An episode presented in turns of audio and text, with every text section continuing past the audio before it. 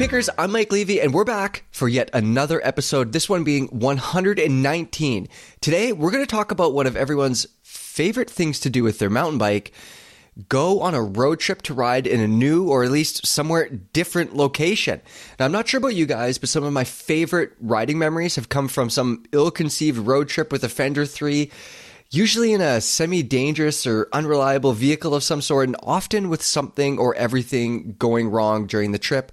Broken down trucks, broken bodies, being completely lost, and everything else that can go wrong and right when you load your bike up and hit the road. So I've got Henry Quinney, Mike Kazimer, and Ryan Palmer with me today. But before we get into road trips, we got to talk about last week's episode where a certain someone revealed to the world that they like to play music from their phone speaker while on a ride, not headphones, from the speaker. So, Pinkbike user AJW, he says, What music should you listen to? Anything you like, just as long as it's in your ears and not blaring out of your speaker. Henry? I mean, blaring. Okay, this is okay. I'm happy to cop that not everyone wants to hear my music, which is fine. But I try and ride up logging roads because I like to just be off the single track and just so there's like shuttle vehicles logging roads. I don't meet any other mountain bikers, and this idea that like it's like a perfect sort of meadow, and I'm there just like playing Metallica, blasting through a Bluetooth speaker. it's completely wrong. Like if I ride up behind someone, they won't hear my music. I'd have to say rider coming through. You know, mm-hmm. like, and honestly, like if probably every say I ride, go out riding, I maybe bump into one person. I'm friendly. I say hello. I ask how they're doing. If they're offended at my music, which they hear maybe, and they it ruins their ride, like that just feels like a very disproportionate response. yeah, a little bit. A little. Would you be? I mean, would you I be offended, Henry, if someone if if someone was playing like loud techno music that you didn't want to hear? Honestly, and they came up if it was off a Bluetooth speaker, I think that's fucking lame. Like if it's for anyone other than, like I think some people play music like they think they're doing people a service, and I I, I don't like that. But um, yeah, honestly, if like I can only just hear it, and if a car can pass me or anything, like I can't hear it. It's only, you know, if it's windy, I can't hear it. It's not like it's really really loud, and um, yeah, I think that's completely fine. I think it's it's yeah. it's pretty pretty reasonable. Yeah, um, Kaz, would you ever say anything to somebody on the trail who's playing their music super loud? Would you ever tell somebody to turn it down, or you just keep rolling? I probably keep rolling, like unless they're yeah. I mean, because I don't just I don't want to talk to anybody, so I would just no. keep going. But I, I, would judge them harshly in my head. Yeah, you're very non-confrontational, but you would yeah. judge them in your head. That's fair. Yeah. Uh, yeah. What about you, Palmer? Would you say something to somebody who's playing like really loud uh, Morrissey on the trail? No, definitely not. Specifically, Henry. I would I would let him pass in peace, and then I would judge him heavily in my head and hate him forever and ever, and tell, and and I would be, I would think he's a terrible person. I don't I actually don't think I think Henry does it right. Like yeah, listening to your music at a low volume, you know, nobody else can hear it. Like the the Bluetooth speaker thing where you're blaring it is obnoxious sometimes. But I have to admit that I've done it on occasion, like have the Bluetooth speaker in my water bottle holder, but like in very like you know controlled environments where I'm like, yeah, I'm not going to see anybody. Like I'm mm. I'm way out here, and I, and the chances of me seeing somebody are very very slim. That like that's what I'll sometimes play music out loud. But here's a question: So if I'm out there cruising along, minding my business with music, like for example, it's probably about like halfway along the scroll of my phone speaker, so it's not it's not outrageously loud that is, I would say, less um, like intrusive than people shouting at each other and like being friendly. But that's just another type. Like as long as it's friendly, I yeah. don't see. You know what I mean? I, I yeah. think I think there's. And it's going to sound really lame and a bit silly, but I think as long as uh, as long as you bring like a good energy to the trails and you say hello to people, like for me, I get annoyed when people like they don't understand that like mountain bikers we sometimes say hello to each other if we pass each other on the fire yeah. road and that sort of thing. I think that's a far worse energy to bring than just being like, if you really try, you can hear my music. But I, I think it's it's fine, really, personally.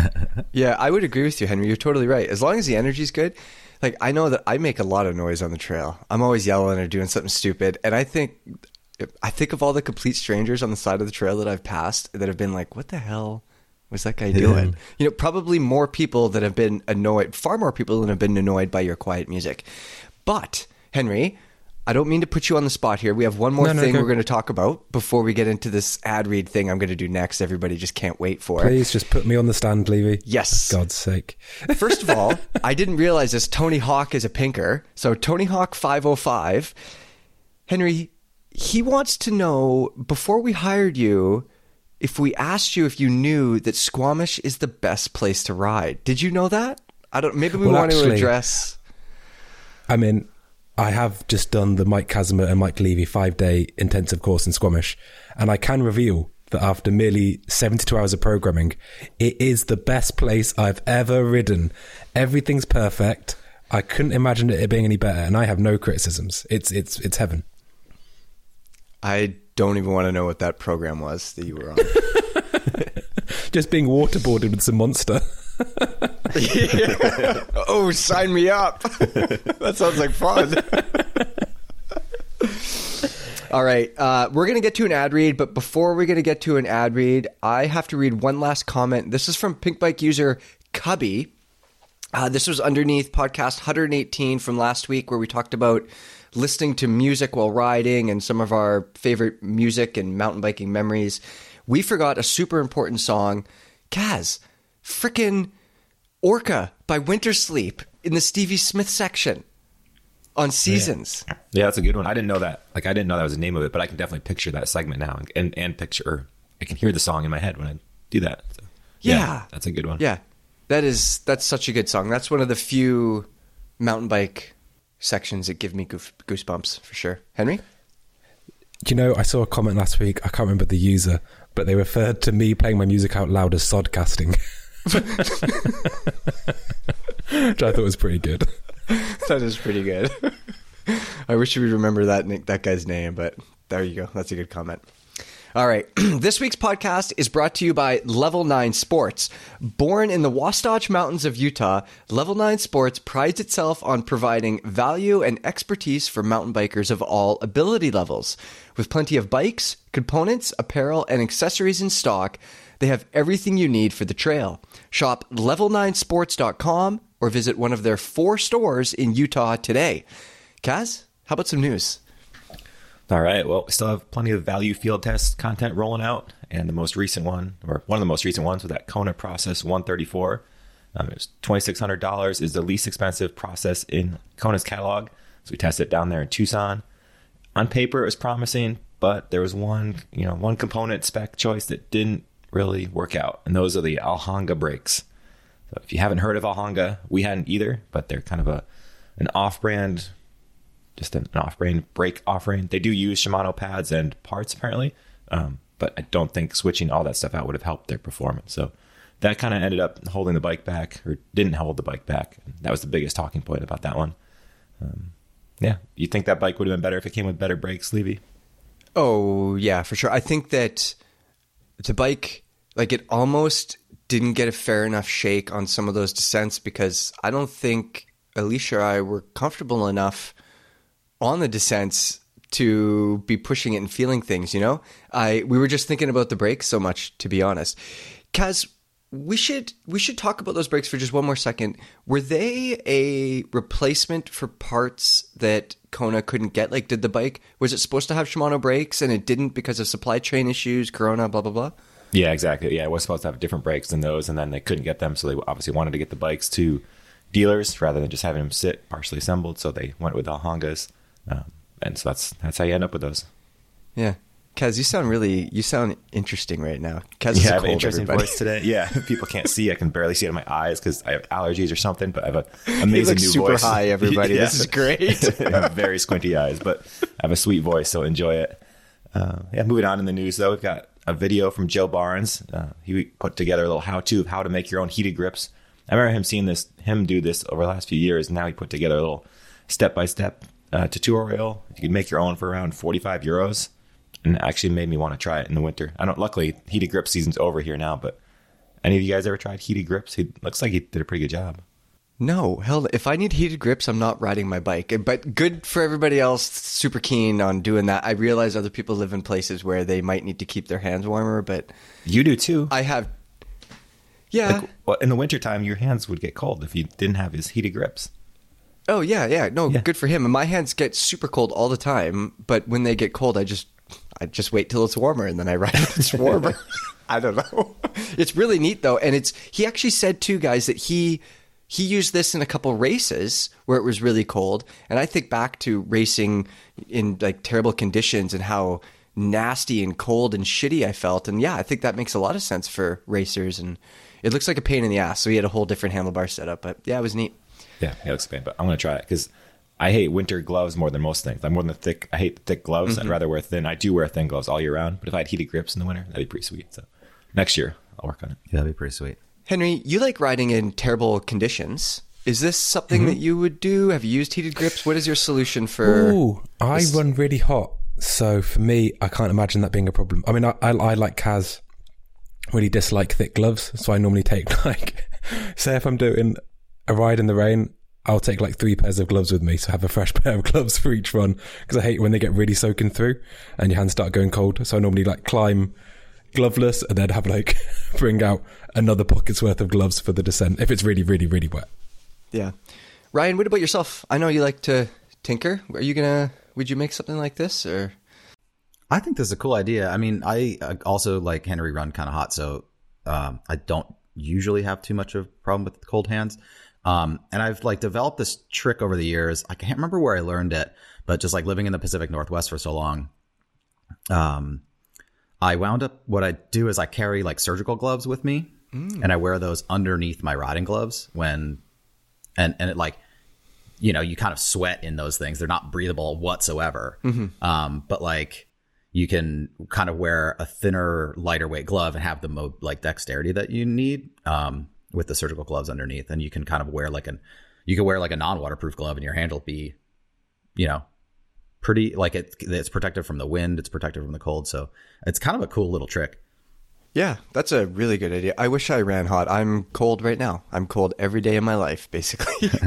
so I feel like I feel like heated grips should should be right up my alley, but I'll probably buy them. Yeah, when, when them. we were testing in Pemberton, I think for down country field test, it wasn't. You were in like seven mesh like bib longs, riding or not, Yeah. Levy. We were down the restaurant, Insulated. insulated. Yeah, I was freezing.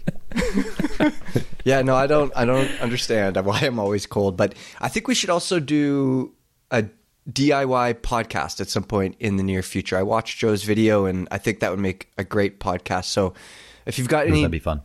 do-it-yourself questions, put them down below, and we'll do that in the future. Anyways, Kaz, there's a Chris King wheel set. Apparently, Yeah, new new Chris King wheel set. It's actually been out a little bit, but I think they just started making their marketing push this week. Um, they're using that fusion fiber technology from a company called CSS. So it's the same um, kind of thermoplastic layup that rims from Revel and Evil are using, and I think there might be another company or two using them too. But they got a lifetime warranty, 100% recyclable. Um, recyclable doesn't actually mean they're going to turn them into new rims, though. That always needs to be stated. They can. It's more of a downcycling, so you can turn them into like chop the fibers up and maybe make stems or other tire levers or something like that. Um, let's see. Yeah, actually, Palmer has a set I of wonder these, if right? they're going to do that though. Yeah, I have a set. I have a, I have these, the Revels and the Evils. So I'm going to be doing like back to back to back sort of testing with those and see sort of how they've all sort of made them a little bit different from one another.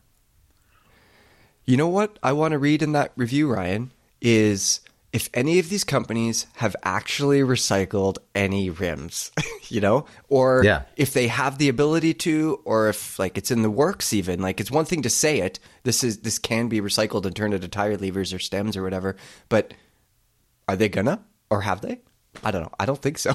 But Yeah, I mean that's a, like recycling's a big issue. Like regard uh, uh, regardless of what we're recycling, it's kind of an issue right now. Um, where you know it's it's all about follow through. Like you can say something's recyclable, but you, you need to actually follow through and do it. So we'll see. Yeah, I mean, Chris King, to be fair, has got a really good track record as far as not using, like, not being too wasteful for manufacturing process and stuff. So, if anybody's going to have a program, it's going to be Chris King, I think. yeah, yeah, Yeah. they do lots of aluminum recycling and all that stuff over there, don't they? Like, Yeah, yeah. Yeah, they recycle all their chips that the machines produce from their parts, and they use like uh, vegetable oil or something to for lubrication. yeah, they have like a recirculating oil kind of catch thing that goes around like the top of the, the facility. Like, it's all pretty Yeah, pretty well thought out down there. yeah. yeah, we'll wrap wrap the news up with the uh, kind of a not quite bike related news, but it's a news thing that we posted on Pinkbike. New York City Fire Department issues warning following series of e-bike and e-scooter lithium-ion battery fires. So there's been some more battery fires. I think most of these are from the kind of crazy contraptions like the Mad Max scooter and electric motorcycle things that people are making. But um, yeah, be careful with batteries, everybody. I have a question. There were a bunch of comments under that about these e bikes being out in the forest and being fire hazards. And it doesn't sound like that's a concern to me, though, because these things are catching fire like when they're being charged and stuff. They're not just like spontaneously combusting. And they're not even e-bikes; they're weird things. Yeah, I think. and also if your right? e-bike, and if your e-bike spontaneously combusted, you would in the woods, you would likely be on it, so you would probably put it out. Like a lot of these fires happen when the people charge their batteries and then they leave, and then it catches their garage on fire or something. You know, like years ago, Mark Weir, his house burned down because his lithium-ion batteries from his uh, RC cars popped, and then it burned his house down. So, yeah, like the whole Yeah. That's just a fake, not fake, but it's a irrational concern that e-bikes are going to blow up in the woods and catch the woods on fire. Like they also allow cars to drive in the woods, and those have Yeah. exhaust pipes that get really hot, and those light things on fire too. So there's other you can. That's not the right tactic to try to get rid of e-bikes if that's the route you're trying to go down. Yeah, yeah. I used to have a bunch of fancy RC, RC car stuff, and they had lithium ion batteries, and you'd put the batteries in a, like a fireproof bag when you're charging them or when mm-hmm. you're not using them, um, which was super scary. Like I was in, an, I was living in an apartment at the time, and I remember like going on trips and stuff, and thinking about like, if I have to put this thing in a fireproof bag, like maybe I shouldn't have it. I don't know, Yeah. you know. Yeah. And then also, if anyone, I don't know if any of you guys have been to New York City in the last few years, but it's crazy. The e-bikes there, like e thing scene is nuts because all the delivery drivers, like the people that used to be using bikes to commute or e-bikes to deliver, you know, DoorDash and that stuff, they're all on these like super souped up e-bikes, but they're really just like electric motorcycles that they've done crazy things with. And they go so fast and they're everywhere. It's like, it's so chaotic. I kind of like it. And I bet if I lived there, I would hate it. But it's just, they're all going the wrong way on the one way streets and on the sidewalks. And like, it's a crazy scene. I think I think that's the premise for Fast and Furious Nine. It's like Vin Diesel on an e-bike commuter that he's jazzed up. You have The Rock. He comes in. He's on an e-scooter, and they're like, "We're going to do pink slips at dawn," and they've got like you know delivery backpacks on. I'd watch it. Yeah, I I love all that doing stuff. full on drifts around the corners. Yeah. yeah, all those weird bikes and weird contraptions that people make it's it's like transportation democratized you know like they it lets people a lot of people that can't afford or not or aren't able to drive cars for whatever reason they can get something that can get them around town i don't know i wish it was more open for people to do whatever the heck they wanted as we're talking about e-bike fires yeah. so, whatever Be careful with batteries. yeah exactly Yeah. put your tra- strange contraption in a fireproof bag okay people I think there's a thing about there's a thing I was reading about it a little bit because I ha- I have like six e-bikes right now in the garage and I'm like, uh, what do I do if one of these things catches fire? And the I've heard that you like a keeping like a bucket of sand so you could like throw the battery in like into sand because you're not supposed to use like liquid to try to put it out apparently. Oh. I haven't done enough research on this. I shouldn't be broadcasting these you tips should on do a I- test, I Ryan. a bucket of sand is a thing that's supposed to work to put, put these out. So We'll just pick my flaming e-bike and run to the beach. yeah, just go to the beach and toss it. ah, throw it in the ocean, Kaz. Two birds with one stone. You're Yeah. done. and that's how you recycle carbon fiber too, is it'll be set. Yeah, exactly. It'll. Uh, they'll- they'll everybody come to us something. with your questions. okay, speaking of questions, we're going to move on. Uh, this is from a Pinkbike user. I can't quite pronounce his ra- name. It looks like something from Britain, though. Um, he wants to know is it just me, or does it seem like bikes just aren't designed for heavier people? He says he's 6'3, 215 pounds, and he seems to have so many reliability problems with bikes compared to friends who are 5'11 and 170 ish pounds. He says he goes through brake pads all the time. Uh, he says he's constantly glazing over rotors from overheating. Uh, a month ago, he had his rear shock replaced under warranty. Um, anyways, this big guy, he's having all sorts of troubles. Now, Kaz and I are not the biggest of people. Ryan, you are larger than us. Can you speak to this at all for us? My biggest problem is brakes. like living in Bellingham where things are steep. Uh, I some of the more extended descents, I would definitely like, you know, run out of brakes. The like the codes, for instance, with 200 rotors are not strong enough for me. I, when I moved when I moved to 220s, that that was much better. Yeah. Um, but yeah, like definitely, I go through more rotors uh, than I did when I was a lighter person. I've not always been this heavy. Um, but I'm like I'm like 200 pounds right now, and uh, yeah, like I don't I don't break wheels. Like I think I'm a, a more of like a fluid rider. I've been riding my whole life and learned how to ride on hardtail, so I think I'm like I know how to like sort of save the bike. And I'm a mechanic, so I don't want to like wreck the thing. But uh, yeah, a big definitely brakes are the biggest issue for me. Yeah, and I think, and he, you know, this this uh, this guy is right that I think bikes are designed for lighter or middle, not not super heavy riders, just because they kind of try to find that balance between, you know, on the floor it's a light bike and and it you know needs to like kind of hit some points. But I think he's taking the right tactic at least. Like he's already got heavy casing tires, and you know he might want to go for some inserts if he's going through rims with like like there's no tomorrow. You know his bike might need to be more beefed up than like what I could get away with. So I think that's something to keep in mind. And we do have an article in the works. It's I'm not exactly sure when it's going to come out, but um, we've got Taj on it. Taj has been kind of running into similar similar questions and issues. You know, Taj is relatively new to mountain biking, you know, professional BMXer, but now he's running through the same thing where fork issues, suspension issues. So he's kind of trying to figure out what to do and what the best uh, solution is. So he's been asking a bunch of companies like, "Hey, what do I do? I'm a big guy. What do you have for me?" So that article should be coming out um, in the future. I think suspension is also a big one there. I mean, forks, you can pump them up real hard and go from there, but rear suspension, when you're dealing with leverage ratios and air sprung shocks, have you ever run into any issues with that, Ryan? Or can you explain what the issues might be for us?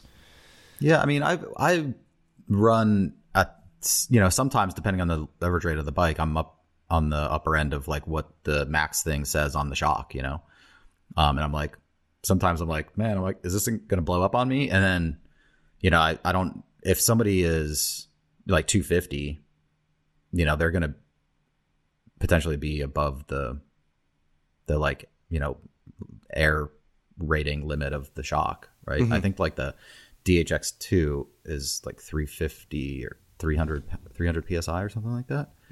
Um, and I've been up around like the, you know, 260, 270 range, I think, psi wise. So yeah, it's definitely like getting up there. And um, I've never had a shock blow up, but I have like, I have a le- uh, specialized Levo.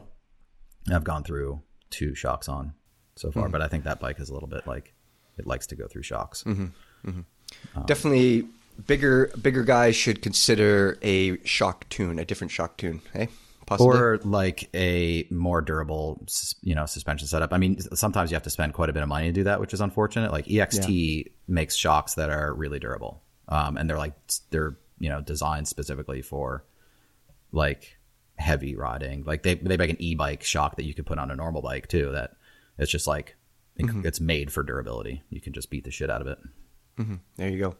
All right. Our next question is from Hayes Gray. This one, Henry, this one's kind of for you. He says, I don't think there was mention of bone conducting headphones in last week's podcast. He says the bass is non existent, but at least you could hear what's going on around you. So I had no idea what these things were, but they apparently sit on part of your sit on part of your cheekbone and the vibrations are what give you the music. And obviously, then you could hear through your ears still while still getting some of the music. I thought that would be, well, a lot of people in the comments actually said they're great for riding because you can still hear what your bike is doing while you also hear the music. Henry, have you heard of these? Well, I mean, I've got like the puffy cheeks of a chinchilla, so I don't know if they'd get to my cheekbone through like an inch of insulated seal fat. But um, providing that they did, I have heard of them.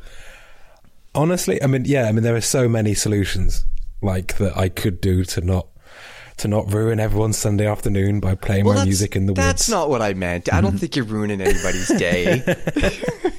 No, I mean, uh, yeah, you're, you're you're totally right. You you could get them. For me, I just like the simplicity of like I want to ride my phone when I ride because of yeah. because in, you know when I because I don't carry tubes or anything, and when I puncture, I need to give give you a ring, right? Jesus. Um, He's not joking. um, but yeah, like I don't know. I just want to just have as minimal things as possible. So I normally Yeah. take like a cereal bar and my phone, and that's it. You know. Yeah. Anyways, And the cereal bar is only in case I get into some kind of like bartering system where I need a tube and I'm in the woods. I'll trade you three Nutrigrain bars for your one tube. yeah, pretty much. Hey.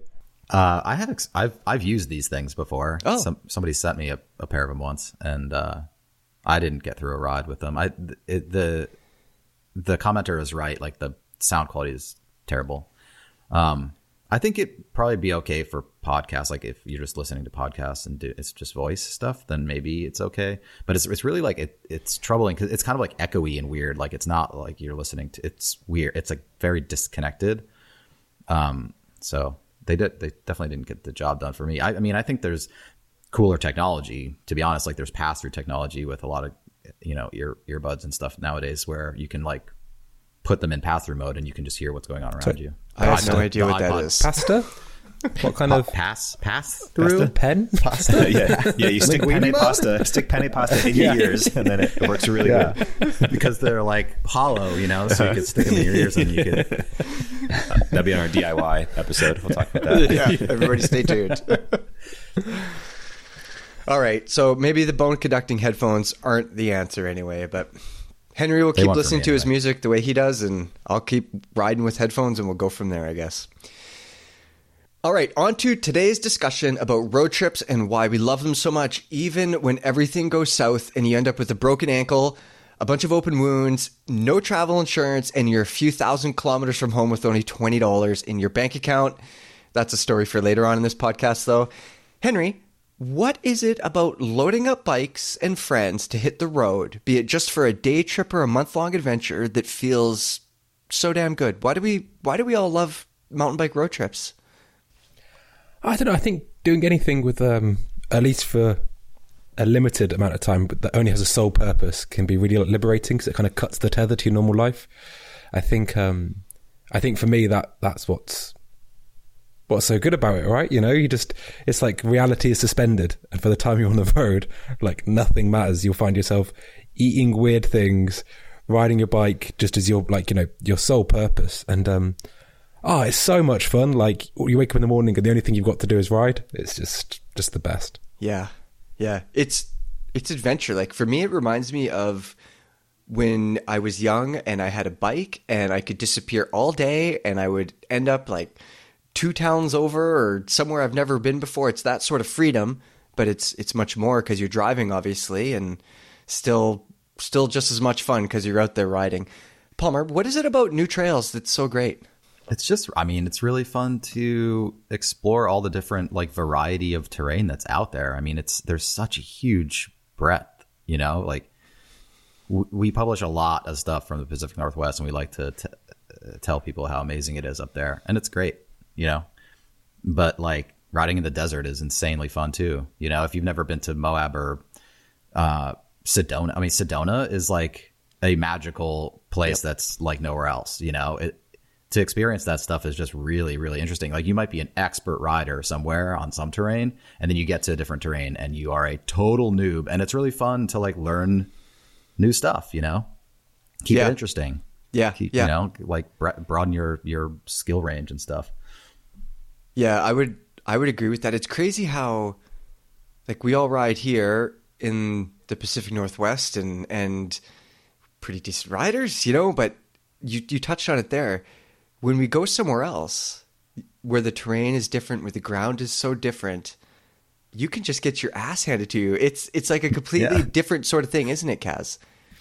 Oh, yeah, definitely. I mean, like every year we go to Sedona or somewhere like that, and you kind of have to get your desert feet back under you. Like, oh yeah, now I remember how to do this weird, slow speed, chunky stuff. Or there's no magical berms, and if you crash, you're gonna get hurt, and you can't just land in like a pile of soft ferns. So, yeah, it's great to just you know mix it up. You know, a lot of times, depending on where you live, sometimes if you're snowed in in the wintertime, you can start going out to the desert a little bit earlier. When I used to live in Colorado, we'd go to Moab because that was the first place that would dry out. So like, oh, it's Moab time, it's springtime, it's time to get the bikes out and go on a road trip and head out there. It's awesome.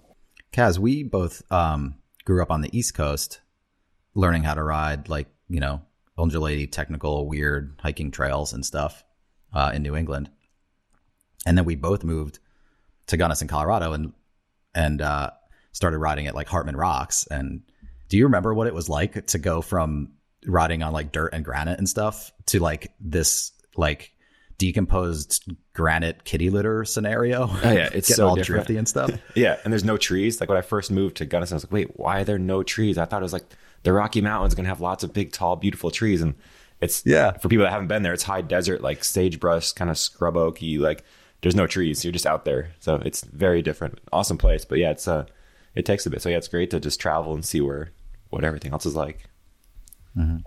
Henry, you're from the United Kingdom. I am. Do you ever go through the channel? Did you ever go through the channel and Oh, road don't trip talk to me about the around channel. Europe? Don't talk about the channel. Have I you go ever heard through of the it? English Channel Tunnel, which is a, such a more dignified name. The channel's just it just sounds like slang for something not particularly polite. Yeah, it's But, slang um, for the tunnel under the channel. It shortens it up. It's great. No, I had some um yeah, I had some good road trips in Europe, I suppose. I mean I don't know, I think um I tell you what one that I like for me like the definitive road trip was me and my friend picked me up when I was living in Les Arcs. We went to like Lake Garda, we went to Val di Sole World Cup. Might have been World Champs that year. No, that was the World Cup. And then we went and lived in a multi-story car park in Sauze d'Oulx for like a week. And it was, cause it's, it's a big ski resort that's completely empty. So we were just like, we could go to a campsite, but we could sleep in a multi-story car park. And it was Yes. fantastic. I remember, oh my God. so we were just eating like basically just crisps and cereal and just like as cheap as we could. And one day we thought we're going to have a cooked meal, right? We're going to get one of those little por- portable barbecues that comes in like an aluminium tray. And, uh, and we, we cooked up these sausages and I'm like probably like 30 meters away. This one guy's just finishing up cooking the sausages and he takes the tray of sausages, which is on like, um, on little legs and he moves them just above where the, uh, where the hot coals are kind of on the side. And then he thinks to himself, hmm, I can't let these hot coals die out on their own terms. I should definitely piss on them. Uh-oh. so he's just like urinating on these hot coals, which are just billowing pissy steam right through the sausages.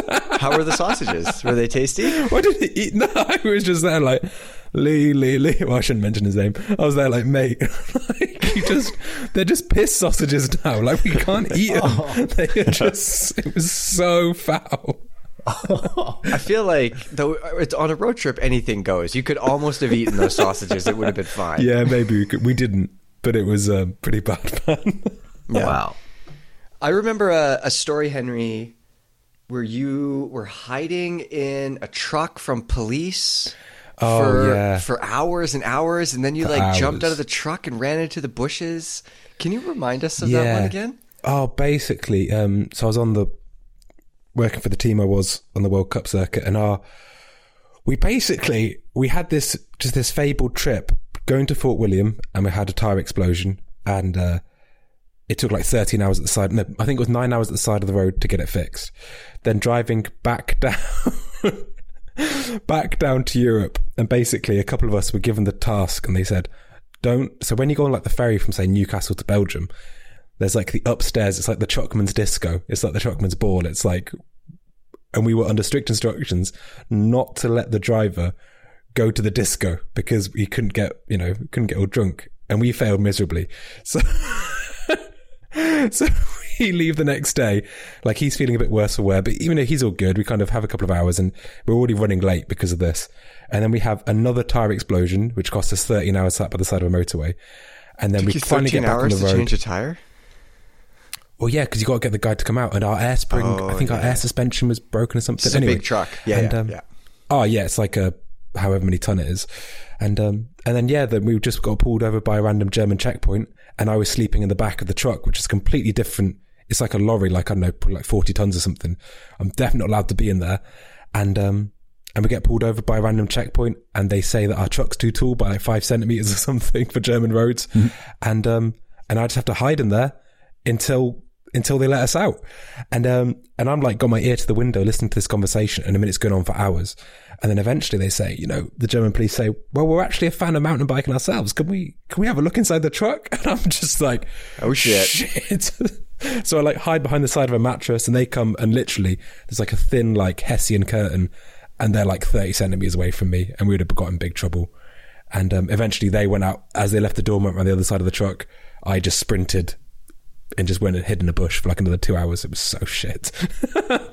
Henry, have have most of your European trips have they been work related things like that, where you're a mechanic going to a race, or when you were young, did you ever like load up your Reliant Robin and drive out of Britain to no, Spain I, for I can't winter? say I did.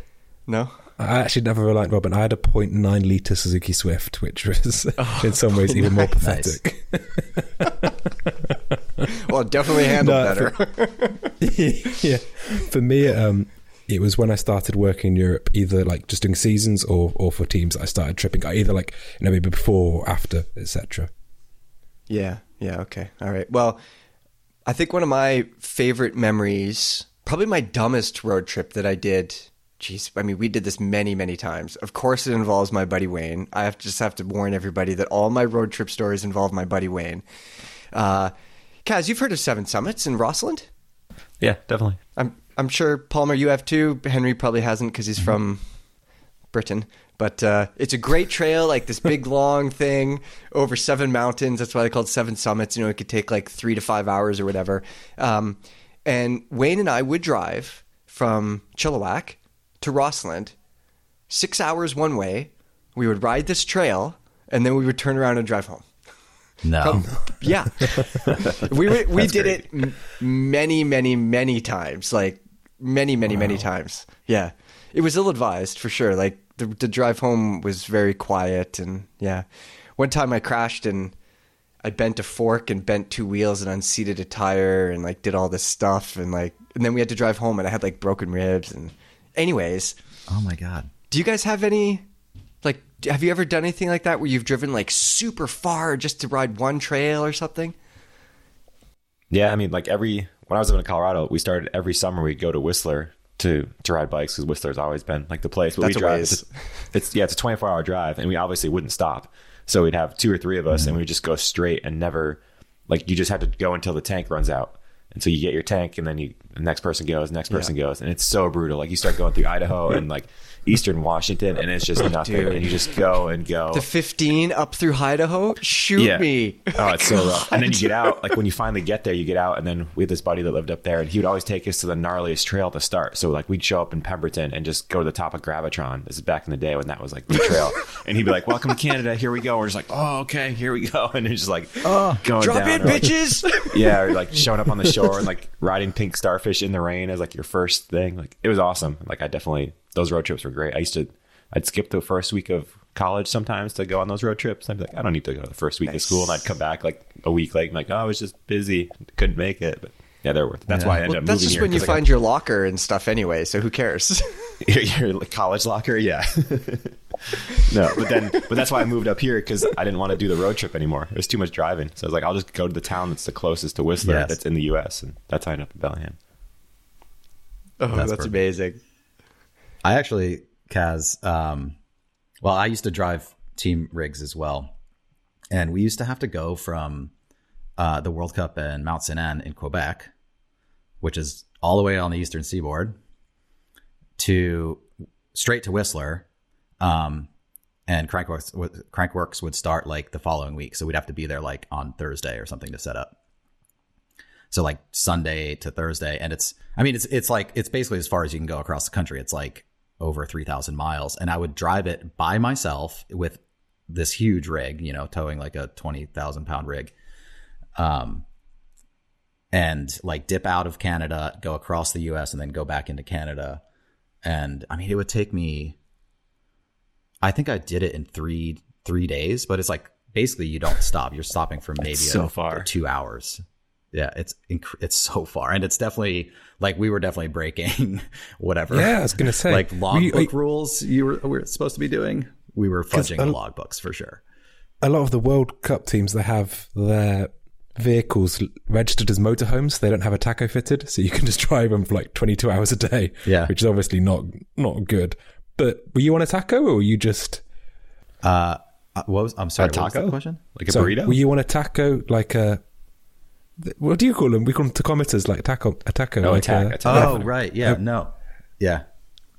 Uh, like the things that like keep track of. No, not how many tacos is he We eating. don't. How track is that those. okay? But tunnel's not okay. Yeah. we, I stopped for lots of tacos, but I, you know, I don't know how that relates to the story. Taco Bell. I got a lot of crunch wraps. Yes. yeah. No, there was no like governing technology. Europe had that way before we did in, in the U.S. I think that it definitely exists now, but back then there was no like there was no governing thing. And I, in our like in our European rigs, we had those, and like we'd get pulled over sometimes, and um, they would like take the little card out of the vehicle and put it in their their cruiser to run it and see what you're up to. I think they could even give you a speeding ticket or something. Weird. Oh gosh. I remember one time. I think it was going. I think it was going into Croatia. We got pulled over in this massive race truck, and they're just asking us all the questions: Where have you been? Where are you going? Etc. And it's kind of sometimes hard to explain because people don't conceptually know that mountain biking World Cup series is a thing, and so you kind of mm. trying to explain in the most basic terms. And then we're kind of doing this, and it's all quite a formal conversation. And this lady just kind of spins and turns and just shouts at me, "Do you have any marijuana?" I Yes, just, I do. I was like, "What?" so I just, I just, yeah. So I just laugh, and this police lady's like, "Why are you laughing? Are you high?" And I'm there like, "Oh my god, like this is so intense." And so we, we talk him down, and then um, anyway, eventually, kind of like you know everything's good, and we leave. And then the driver does like a hard left, and basically the side of the truck just destroys the side of this, this police station as it like comes on the edge, like Oh, no. all along this Armco barrier, like takes out the side of the truck, and we're just like, oh my god! And um, it was all like luckily because it was all like. Like high metal barriers, so basically we took the brunt of the bat damage, but we just like drove. I think that's a hit and run at so a police tense. station. Oh man, I remember this. I have this one story. I was just hired on as a team mechanic for this big team. And I was young. I was like 22, 23 maybe. Um, and uh, I'm supposed to be driving down to Waco, te- Texas. It's like the first race of the season, some XC race. And I've got, I've like just adopted this like big, massive rig. It's like a three axle trailer uh, with a fifth wheel towing behind like a big pickup truck, you know. And uh, I like, I'm like maybe an eighth of a mile away from the office, about to like go on the highway. I'm, I'm making a 90 degree corner, making like a right, and some lady snuck in on the right side of me because I had to take it wide, you know, to clear the curb. And so she sneaks on the right side of me, and I cut the corner, and I hit, I hit her with the trailer, and No. I'm like, oh great, like brand new job. I'm like, I'm definitely fired. Like you could literally see the office from, from where I was at the time. Like I've already, I've already crashed the rig. But like I get out, so I get out uh, the truck and I'm freaking out. I'm like, oh my god, this is gonna be terrible. And I don't know how it happened, but like the tires of my trailer hit the tire of her vehicle and did zero damage to either vehicle. Zero damage. I was like, but it moved her car. Like it actually shifted it on the road. Like it was like a pretty good impact, but th- like there was uh, there was not even like paint scratches. It was it was miraculous. And then she was out. She just backed up, and I got in and kept going. But it was like the scariest moment. Show. Kaz, do you remember when my starter died in the Delica in Sedona and RC fixed it with well, first he started it with a screwdriver and then he he added that remote trigger start like a fighter jet thing. Yeah, it was so good. Yeah, he fixed it with like a, a tiny multi tool. It's like, I know how to hotwire things. And he just gets it going. Like, we thought we were going to be out there for a long time. RC just like, oh, yeah, it's all there- fixed. There there ain't no Delica starters in Sedona. no. That's for sure. That van has seen some shit. I know Kaz, you've been you've done some trips with me in that thing. I've mentioned some trips before, but since we're talking about road trips, most of mine have been south from Fraser Valley, from Chilliwack to either Virgin, Utah or Sedona, which is 24 hours nonstop or 32 hours nonstop, I think, in the van. Uh, a lot of times we'd have to be like in our sleeping bags because the inside of the van would be frozen. There'd be like ice on the So the windows and stuff. It goes like 15 miles an hour. Well, we also had that exhaust leak, and it was funneling inside the back of the van. Yeah. And so eventually, people, some of my riding friends, were refusing to come with me on trips if there was more than more than two of us, because then someone has to sit in the back of the van Yeah. and feel really funny after a while, you know? Well, they get great sleep. Yeah, that's a sleeping section. exactly, Yeah, like- a special sleeping compartment. really, really long sleep too. but yeah, no, we used to drive down to the Red Bull Rampage site basically every year for 12 years. And then Wow. I think the first year we did it, we went down there and I think we were both on hardtails for some fucking reason. And I mm-hmm. tried the Oakley uh, Road Gap, the one where they parked that Oakley truck under. And it had been such a good trip. I was, I was feeling it. You know, I had some not the Wade. Simmons one. We got to clarify. It's not the Wade Simmons road gap. It's the Yeah. uh, the one. No, not the big one. Like the with the, the truck underneath it that him and Cedric do. yeah, not the Cedric one, but not Yeah. the one we're think, not the Bender one. People are gonna think about the Bender one, like the big big one. It's not that one. It's the normal. I don't know what that people one is. do. Yeah, It was It- it, was the Oakley truck, not the Marzocchi truck. Yeah, yeah, yeah, oh, yeah, there yeah. It's nothing Yeah. that Bender did. yeah, right, exactly. It's This still is big in gap. It's still Utah, right at the bottom of the mesa. Yeah, Yeah, this is in Grafton, and that's what I it is. The Grafton road had gap. about That's it. yeah the Grafton Road Gap. Yeah, and I had like only seventy percent of the speed that I needed, but I managed to hump my front tire over it, and I bent my steel frame, my steel profile cranks, and I broke my ankle. And we had I had no travel insurance. I had basically just enough money to just pay for enough gas to get home and like eating condiments and stuff. So I couldn't imagine doing that these days. Have you guys ever been like seriously injured on a road trip? No, uh, No, fortunately. I know Should people not that have have something. like they can't go to like certain countries or hospitals because they've got medical bills there. Oh yeah, oh, Yeah, I definitely know that. like, One time, oh. yeah, can't go there because yeah, like we just legged it after getting X-rays or something like that. yeah. We had, we had a buddy that I was gonna say we had a buddy that got hurt one time in Canada. He was skiing and got hurt, and he had to go back to the U.S. because he was like overstayed his welcome or whatever, and obviously he like dished out on his hospital bills and things. Um, but then all his stuff was up in Canada, so we had to pick his stuff up and bring it back over the border at one point. But he was like a, a huge pothead, and so we had to search through all of his like smelly ski, ski gear and stuff just because we were crossing the border. We're like, we're gonna be screwed if they find a joint or something. So we had to like go through all this stuff. And we were so sure we were still gonna get busted because it's like a pile of just like stuff. But we got Yeah. it back to him now. Yeah. Me and my friends used to do a road trip um, to Whistler every year. Uh, uh, we were we were trying to make it like a regular thing, and and I think we this might have been the third one. And on this one, we we uh, like uh, another buddy of ours, we convinced him to join.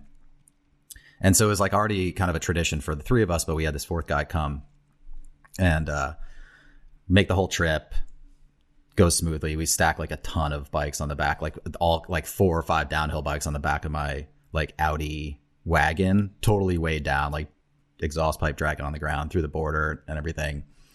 And uh, get up there, super psyched. Go out for our very first run, and we're like, and I'm like, all right, guys, we're gonna just do blue velvet, just gonna have a nice chill run, right? Like, just take it easy. Like, we have all week to be getting rowdy. The very first jump of the very first run on blue velvet, my buddy crashes and breaks his uh, collarbone, like pretty badly. And so we like like oh great sweet. So we had to get him down to you know down to the bottom, and he goes to the hospital, and they don't let you leave until you pay your bill. Like at the the clinic in Whistler. Like they will just sit there with you until you pay your bill. They're if you're an used to us dirtbag mountain bikers, I'm sure. Well, you're like you guys are covered, right? Like in Canada, if you're Canadian, you just go and get get it taken care of, right? Well, if you're not from there, uh, they'll just make you pay. I broke my hand one time riding Whistler Bike Park, and like I actually had a co- uh, like a corporate card at the time, and I charged it to my corporate card because I was at work. Was yeah, that bike mag? it. it was Bike Mag, yeah. Thanks, bike mag. Thanks, Bike Mag. Uh, yeah, I just I just drove home. I didn't sleep Yeah. for three days in extreme pain and just drove home, and now I have lifelong problems. so uh, there you go. My buddy ended up like doing the whole trip. Like he stayed the whole time and just like, you know, smoked a bunch of weed and hung out in the hot tubs and stuff while we went riding. That sounds good. So he still had a decent time, but it was a real bummer. He has not been back to Whistler since then. No. So here's a question. I, to be honest, never really consider like mountain biking and recreational marijuana enjoyment to be like one and the same. Like they're not really mm-hmm. linked to me. But I feel in North America that's more more Yeah. common, right? Do you think that's a fair thing to say? Yeah, I think it's it's definitely in our culture way more like here in the Pacific Northwest. I mean, geez, a lot of people. I mean, most people don't smoke when they ride, but a lot of people just smoke casually. Yeah, it's kind of tied in. Mm. Yeah, yeah, that might be Yeah. a good top podcast topic at some point too. Because how long's it been legal here? Uh, it's Well, always legal. Not, Should I, yeah, it's been. I should I be calling the police here, Michael? yeah, don't don't backdate these stories, but yeah. yeah, yeah. All right, this isn't related to weed or to broken bodies, but it's related to broken cars. I had this Dodge Caravan, and so I was going to meet some buddies. They were going to head to Nelson, BC. They were driving up from somewhere else, and I was going to drive to Bellingham. It's like uh, maybe an eight-hour drive or so. I was all excited. I've got my all-wheel drive Dodge Caravan. I'm going there. I'm going to finally ride Nelson. So I'm driving and driving. Get to the eastern uh, eastern side of Washington, and there's a, a place called Omak. It's a, just like a nothing town. There's nothing there. It's full desert, nothing. And all of a sudden, my transmission blows. Just like smoke is coming out. The, the vehicle just like barely goes, and I creep it into town, and it's just all the way dead. And I was like, oh no, it's gonna stink. Like, what am I gonna do? Take it to a shop, and then they they they couldn't even look at it that day because it was like a Sunday. So I stayed in a what did I do? I think I stayed in a hotel room, super cheap because I didn't have much money. It was like road trips always were like you used all the money you had to, just to do the road trip, and that was all the money you had. So this one, so I was like stayed in a little really crappy hotel while I'm waiting for them to look at it. They tell me it's gonna be like two thousand dollars to fix, and I definitely don't have two thousand dollars. I don't even know if I paid two thousand for the van. I was like, well, I'm stuck in Omak, but I want to go to Nelson, so I took all my stuff. I loaded. I had like a one of those green army duffel bags, like the pretty big ones. So I loaded all my stuff in that, got on my transition Grand Mal, and started pedaling to the border. Like, and then I hitchhiked. So I hitchhiked enough so I could get to the Canadian border. How far was And- it? Um, it's not that far from the border, but like it took a couple rides for sure.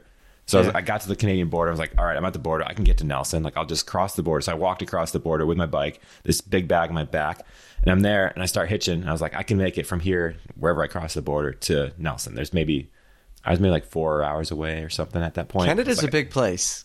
Yeah, Nelson's like, farther can, away you than know- that. yeah, I'm pretty good at hitchhiking. So I was like, I can do this. And I waited for like the whole day. And turns out, whatever town I cross, people won't pick up hitchhikers. It was the worst. It was the worst hitching experience I've ever had because nobody would pick me uh-huh. up. I was so mad. Like, I was, yeah. And it, so it didn't work. Like, I waited all day and no one's picking me up. So I rode back across the border and I was like, I'm just going to start pedaling towards Bellingham and eventually someone can pick me up. So, like, I called my brother. I was like, all my stuff's like, I'm done. Just come find me. So I just started. I was mad. So I just like got in my Grand Mal with this huge pack on and just started riding through like Washington to go back, which would have been another, you know, like I don't know, five hours of driving. So I just rode for like all day long, just suffering, just to punish myself for having a broken vehicle. And then finally, my brother picked me up and drove me back home. And then they scrapped the vehicle because it was done.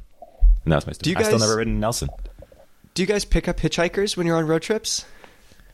Depends Uh, how close I am to a correctional facility. That's Yeah. a good answer. or like a mountain town or something. You know, like it's it's uh, common in, in a lot of like small towns. So if I'm like in a small town, I, yeah, I'll definitely do it. Something happened to me on a road trip last year. I mean, it's not it's not funny, but it was a really crazy experience. To be honest with you, um, me and my friend were road tripping around, and we were staying in a campsite, and I won't say where it was because of well, you'll understand the story. And um, I woke up in the morning, and this always gets quite dark, so it might not go in, but it was this really weird, like spiritual sort of experience. woke up in the morning and the whole there was just this blood curdling scream like that's what i woke up to. I initially thought it was in my dream. And uh and kind of waking up quite sort of disorientated. I, I assumed there was a bear in the campsite. That was my assumption just because you know right we've been riding in the alpine every day and we've been talking about bears a lot and what we'd do if we found a we came across a grizzly. And i think even maybe two three days prior um kicking horse we we saw the grizzly up close in, in its enclosure, you know. And so bears were kind of like on my mind, you know. And um, basically, that like in one lot over in this um, caravan lot, this guy this guy had hung himself, and the person had found him. And it was like it was like this incredibly intense dose of, of reality, you know. And then we went riding, and because we we only we know we talked about only having one one thing to do, and so we went riding and we just did this long climb about a thousand meters. We didn't really speak that much. And then we just rode this like, I did, again, don't, don't say where it is because I don't want to like intrude on anyone's privacy. But this very picturesque trail in the high alpine. It was a beautiful day, and we descended down to this lake, and it was this. It was like a pseudo. We were both in a state of shock, and it was this like really almost spiritual experience, and it took kind of days and probably weeks actually to really sort of. Even though obviously I, I never met the, the chap, like he didn't you know, I didn't know anything about him, but just to be that close to someone as, as something, something so, you know, desperately sad was happening, it took kind of weeks to come down and accept. But there's something very strange about, and just kind of weirdly sort of comforting about only having that one, one thing to do. And we were like, that was all we could do was just go ride. And it was just really, really weird, weird experience that was very surreal, but also yeah. it was, um, it was also, to be honest, like it was quite a, yeah, it was quite a horizon expanding experience, I would say. I'm not sure what to say now. Yeah, I mean, honestly, it was gnarly. Like, the, yeah. I think there's that. I think is you know we are but just animals, you know, and um, and hearing that woman's screams is something that I'll like. That's like in there, you know. Like yeah. it was, it was pretty rough. Yeah, I imagine that made that changed the complexion of the road trip for a while. Yeah, yeah. Sure. I mean, we were both shocked. Yeah, I mean, mm. it was um, it was really strange, man. I you know, it was weird also to be like to see this huge amount of pain and, and suffering so close. You know, this woman was, was, obviously distraught. I believe she actually knew the guy, and um, and then it was like, and we're going to go do a leisure activity.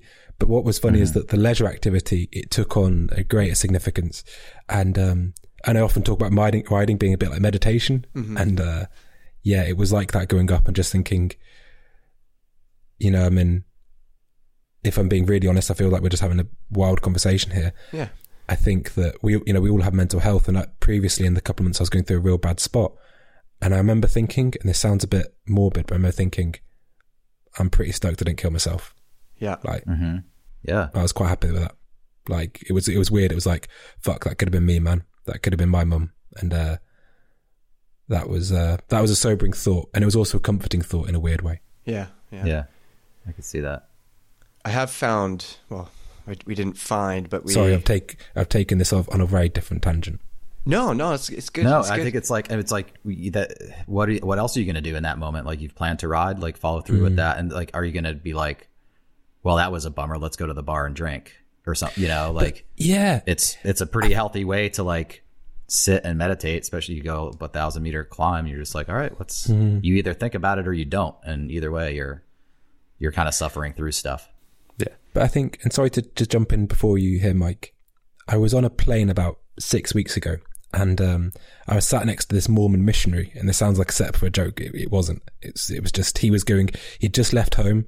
I'd had a connecting flight in Georgia, I believe, and I believe he came from Utah, and he was going um, the same place as me to do his to spread to spread the word, right?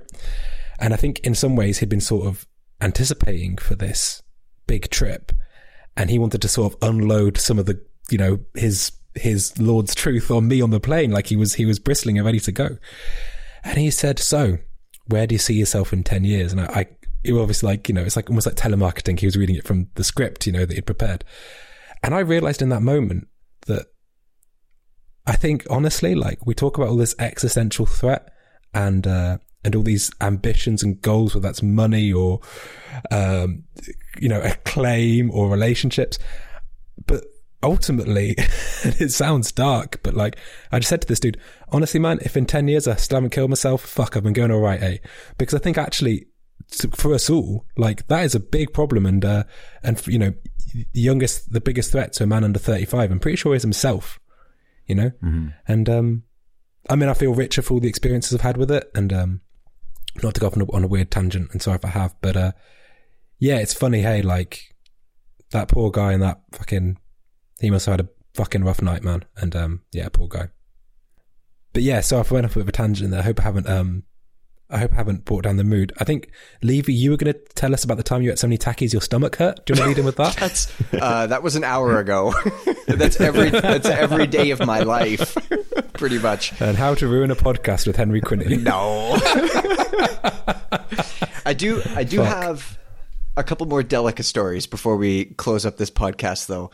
Uh, one of them, Kaz, I broke the throttle cable for that damn van You know that super twisty highway that goes into Flagstaff coming uh-huh. going north? At like three in the morning, we broke that throttle cable and we ended up fixing it with a mountain bike shift cable, an Allen key, one bolt, and a brake adapter. And because you know me well, you're probably not surprised to hear that it stayed like that. And I sold it like that, like four or five years later. No. I told him Genuine about it. Shimano parts, baby. Yeah, exactly. That's Yeah. great. And then uh, there was also the other time that I almost died. Uh, Wayne almost killed me. We, you guys know how overpasses they they freeze before roads do.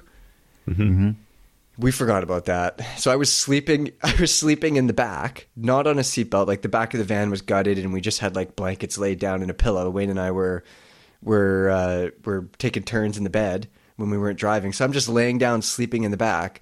And Wayne decides to spin the van at 120 kilometers an hour over an overpass in uh, southern Washington. And he managed to keep it on the road. But I don't know if you guys know Delicas. They're quite high. They're quite tippy.